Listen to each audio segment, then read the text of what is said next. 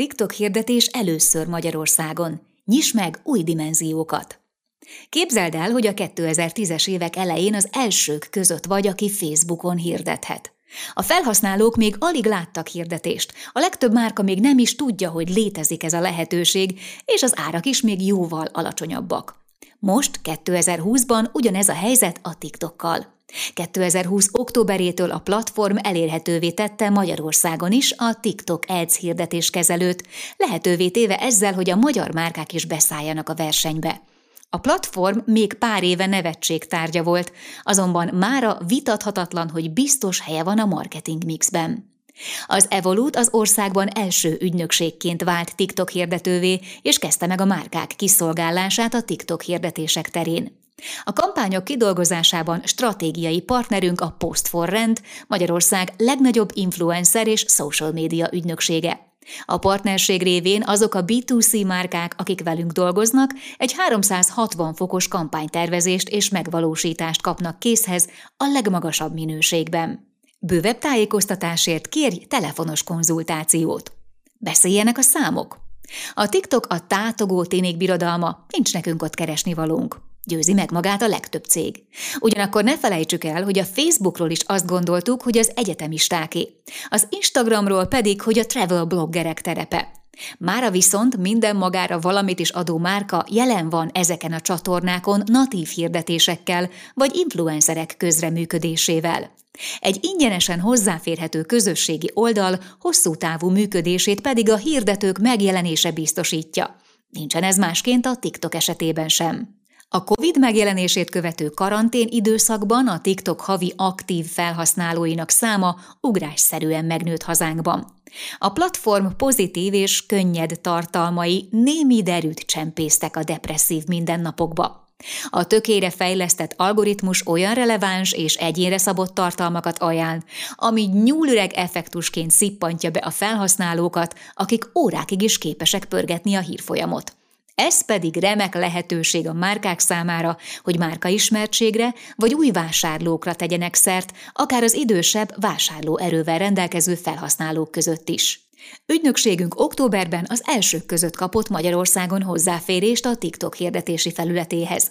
Munkánkat a TikTok belső csapata segíti, akikkel közösen garantáljuk ügyfeleink számára, hogy egy még kiaknázatlan csatornán elsőként növeljék márkaismertségüket. A Facebookon hirdetők által jól ismert kampánycélok itt is megtalálhatóak, de vannak még sosem látott hirdetésformátumok. A TikTok hirdetési felülete a marketing töltsér különböző szakaszaira optimalizált, kreatív hirdetés formátumokat ajánl a hirdetők számára. A Facebooknál megszokott aukció alapú hirdetések mellett foglalás alapú hirdetésekre is van lehetőség. Az előre lefoglalt hirdetések esetében a TikTok garantálja a hirdető által megrendelt megjelenési számot, sőt olyan verziója is akad, amelyel elérhető a hazai TikTok közönség majdnem 100%-a egy adott napon belül. A hirdetés formátumok kidolgozásakor a TikTok az úgynevezett UGC User Generated Content, azaz a felhasználók által előállított tartalmak óriási jelentőségéről sem feledkezett meg. Ezek a tartalmak nem csak társadalmi bizonyítékként működnek, de arra buzdítják a felhasználókat, hogy további olyan tartalmakat generáljanak, melyek kötődnek az adott márkához. A TikTok ezért megalkotta a hashtag kihívásokra és a márkázott effektekre optimalizált hirdetéseit. Felejtsd el a megszokott hirdetés kreatívokat! A felhasználók egyre rövidebb ideig képesek koncentrálni a közösségi médián megjelenő tartalmakra, így látványosabb kreatívok és rövidebb videók képesek csak megragadni a figyelmüket.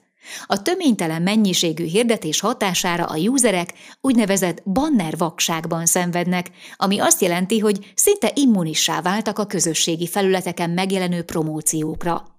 A TikTok hazai közönsége ez idáig nem találkozott hirdetésekkel a csatornán, így fontos, hogy az újonnan megjelenő szponzorált tartalmak kövessék a platform formai követelményeit, és alkalmazkodjanak a felhasználók tartalomfogyasztási szokásaihoz.